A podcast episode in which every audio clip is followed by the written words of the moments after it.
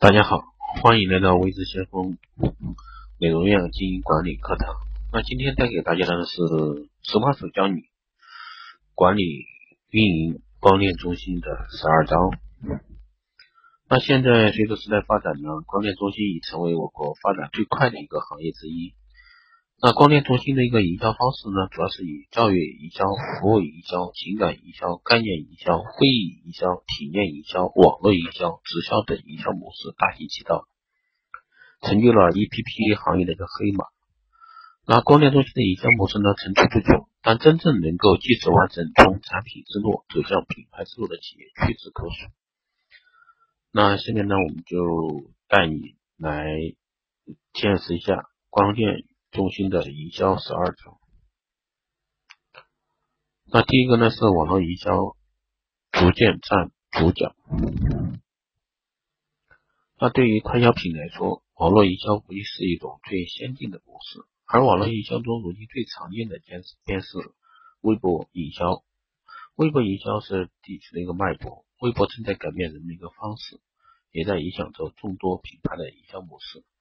当然，除了微博，还有目前的一些微信，对吧？微信也是目前做行业营销最火的一个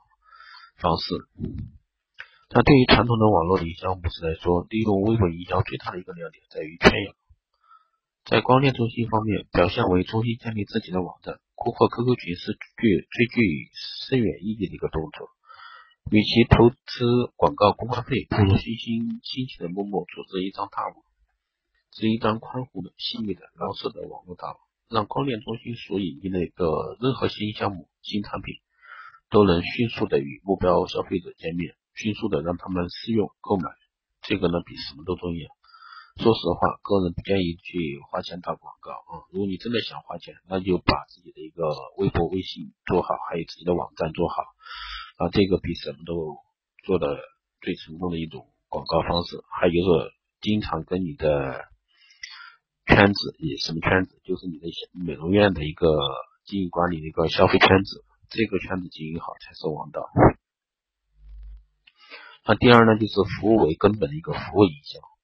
那服务营销用于出售或者说是同产品连在一起的一个出售活动，利益或满足感。那么光电中心不仅是在为消费者提供一个美容产品，更在为消费者提供能够使消费者变得更美的一种服务。那光电中心需要尽量站在消费者的角度去提供专业咨询、心理满足、购买方便、使用指导、使用价值、跟踪等营销行为的一个准中介环境，增加商品的一个使用价值。那保证服务深度在技术创新、新品开发、销售通路、价格策略、促销手段等方面完美契合。那增加产品附加值，以满意和双赢为最高境界。那光电中心本身就是一个服务性行业，提倡服务营销，对提高从业人员的一个服务意识和服务能力都有十分重要的一个意义。那服务营销是更深层次的一个营销，重点在以顾客满意为中心的一个价值管理上，从产品质量入手到售前、售中、售后服务，按照决胜终端的要求，在细节上做文章，才能树立起企业品牌的一个知名度。那第三个呢，是与社会主流结合的一个公关营销。公关营销在于美誉度的建立与企业形象的一个维护。那结合光电中心实力与主流社会的一个需求，选择恰当的一个公益活动为公关主题进行助学啊、捐款啊、捐物、文艺赞助，赢得媒体的一个注意，拉升美誉形象。同时，你还省下一些一大笔广告费，同时对自己的一个美誉度提升是非常高的。那今年来呢，许多。越来越多的光电中心已经发现了，包括公益文化活动在内的一些公关活动在的营销中特殊作用。出色的公关活动能使光电中心一举获得一个知名度和美誉度，而广告要同时达到两个目标是相当困难的。所以说，现在大部分的人都习惯去做这一方面这一块的一个营销，当然还得看行业。那如果说是美业的话，你要找好点。那公关营销的最重要的操作点呢，在于执行力。公关手段下的企业品牌之路需要一种力气，那少了执行力，公关营销就像少了条胳膊少了条腿。公关营销还牵扯到社会效益，这就需要企业做好诚信，维护好企业自身形象和品牌的一个形象。那其实做公关营销的话，微博是最好的一个选择，哦。第四块呢是情感营销，以感性取胜，情感营销针对美容消费的一个主体是女性。那感性消费是色彩浓重，推销感情，关键是把握好开场白技巧。如果过度较平衡，推销工作将会在无声无息中完成。那顾客在自然接受产品和服务中，细节的塑造会强化品牌形象，与消费者感情的一个互动。那成功的情感交流呢，有助于客情维护，并不能代替消费者对产品功效、品质、服务的需求。那一味的夸大情感而忽视产品效果，反而容易造成顾客的一个被欺骗感。那销售力呢比较强，对于帮助光电中心开展终端活动，增进与顾客的心理沟通，做好与客户情感维系等，都是起着很大作用的。那第五呢是教育培训与企业文化的一个结合。教育营销是以营销技术专家、讲师、美容专家组成的一个讲师队伍，通过演示会、产品发布会等形式。培育消费者的一个消费需求，激发加盟商的一个经销欲望，将教育培训和企业的一个经营管理思想结合在一起。那邀请的专家权威呢，教授的课程热门，策划执行力都是他们成功的支柱。最难能可贵的是，公司的一个思路是将营销作为一个系统的工程来运作，而非单纯的一个手段。那培养了客户对厂商的一个信任感和忠诚度。所以说，教育营销不难做，难的是坚持。那结合目前市场上的一个项目公司各种品类品类繁多的一些护肤品光电项目，真正做好教育培训的，那都是一锤子买卖，很难做到一个系统的长期的坚持。所以说，各位美业的人士要想做好这一块光电中心的运营，那需要一个长久的坚持。第六呢是体验营销为绿叶武器。那体验营销以满足消费者这个体验需求为工作重点，将体验因子纳入人纳入人营销战略，为消费者带来一个新的价值，丰富顾客价值系统的一个内容，成为体验经济时代企业赢得竞争优势的一个重要战略。能迅速拉近与消费者的一个距离，提升品牌的一个竞争力。那随着消费者感性比重的增加，体验营销在市场上的作用越来越凸显，拉近了与终端消费者的一个距离。它以体验为基础，强调与消费者之间的一个沟通，并触动其内在的情感和情绪，以创造体验吸引消费者，并增加产品的一个附加值，这样以建立品牌、商标、标语、整体形象塑造等方式，取得消费者的一个认同。所以说这方面需要大家去注意一下细节。体验，那么体验呢？目前很多厂家都在以九百八做很多项的一个体验，那很多都是九百八打造一个六万八的一个消费项目，所以说这个很多时候是噱头，真正意义上做好的呢少之又少，所以说更多时候是看到一些项目公司做项目热火朝天，那真正在出业绩方面是差的可怜，所以说大家不要被各种名目繁多的一些项目蒙骗了眼睛。真正要做的是一个售后服务体验，这才是重要的。第七呢是塑造产品的一个概念。进入信息化社会呢，消费者的注意注意力成为稀缺资源。对一个企业来说，如何抓住消费者注意力，成为经营成败的一个关键。那概念的塑造呢，一要新颖，二要典型，三要通俗。通过对新颖的产品概念与大众的一个护肤潮流、审美观念的结合，从而易于实际。节省广告费用，延长产品的一个生命周期，达到与众不同的一个效果。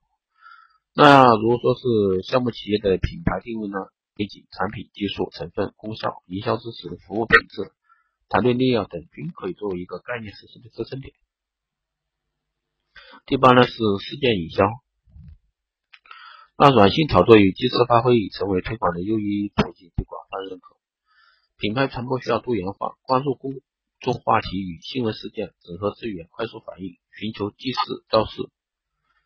是即事是事情的事啊，造事是事例的事，形式的事。挑选的事件必须具备轰动性，才有可能获得媒体争相报道的引起注意。那其核心的技巧是抓住事件本质，做前人未做，说别人未说，这样打破人的一个记忆秘籍，及时炒作，在公众关心的一个话题中。插播自己品牌的一个信息，促成机但事件的发展也不可预知性，往往会超出企业对事件策划的一个掌控力，暗藏风险。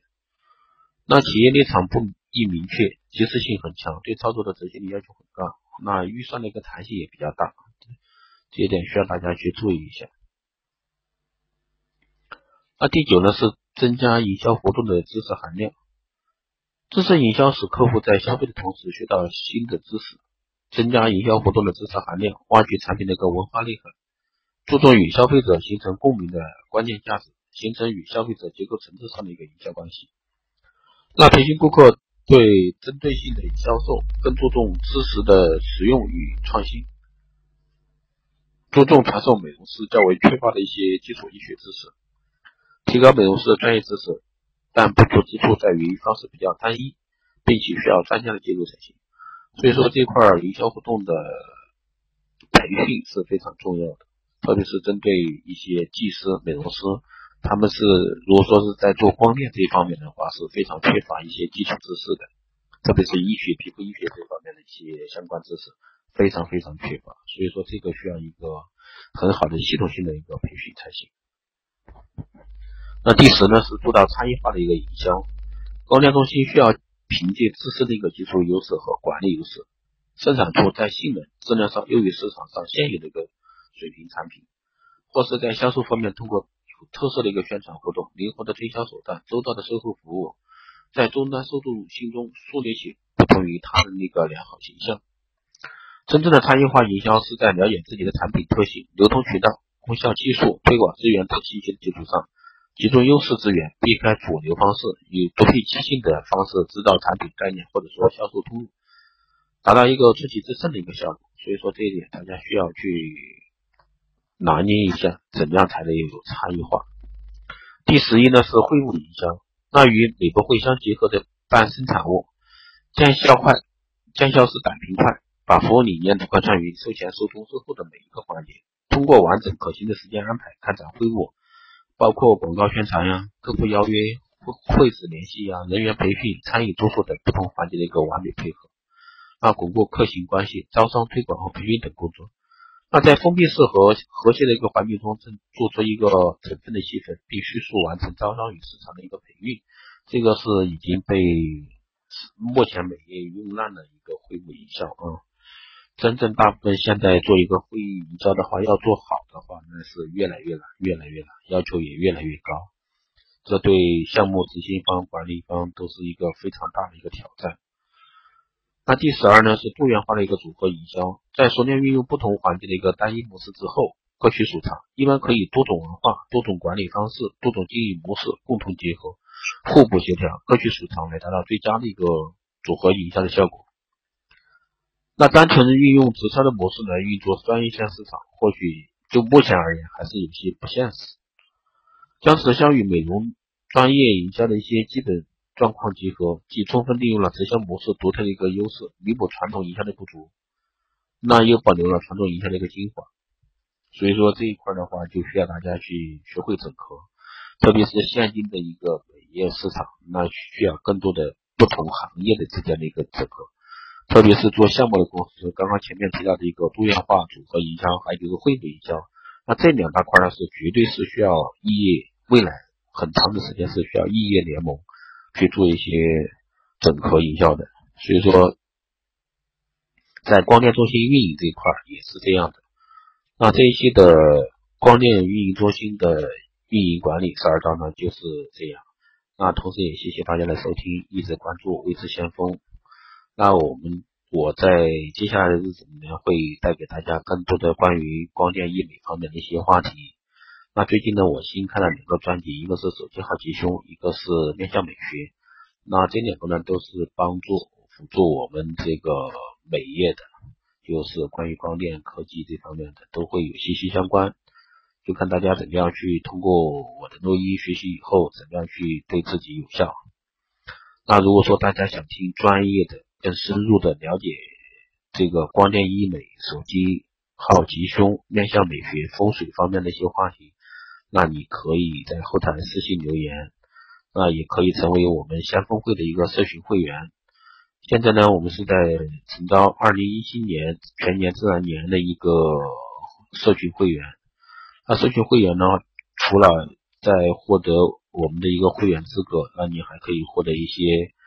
每个月不定期的一个在红点课堂的一些实操讲解，都是关于美业的一些东西。欢迎大家感兴趣的可以在后台私信留言啊。好的，这一期节目就在这里，谢谢大家收听，再见。